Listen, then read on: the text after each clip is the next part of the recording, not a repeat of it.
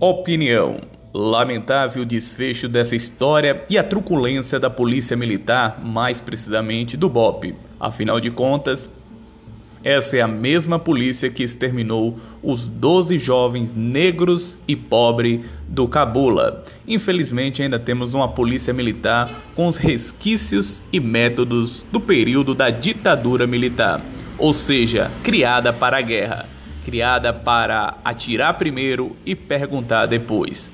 Parte da opinião pública que não se manifestou de maneira covarde no episódio do Cabula talvez se manifeste agora, por conveniência ou uma certa hipocrisia fascista, já que meia dúzia de pessoas na nossa sociedade defende que bandido bom é bandido morto.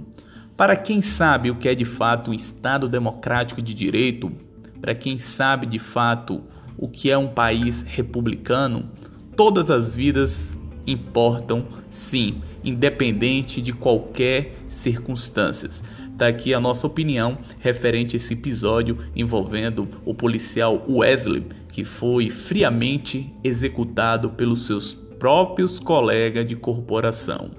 Tudo bem? Até mais, um bom dia a todos.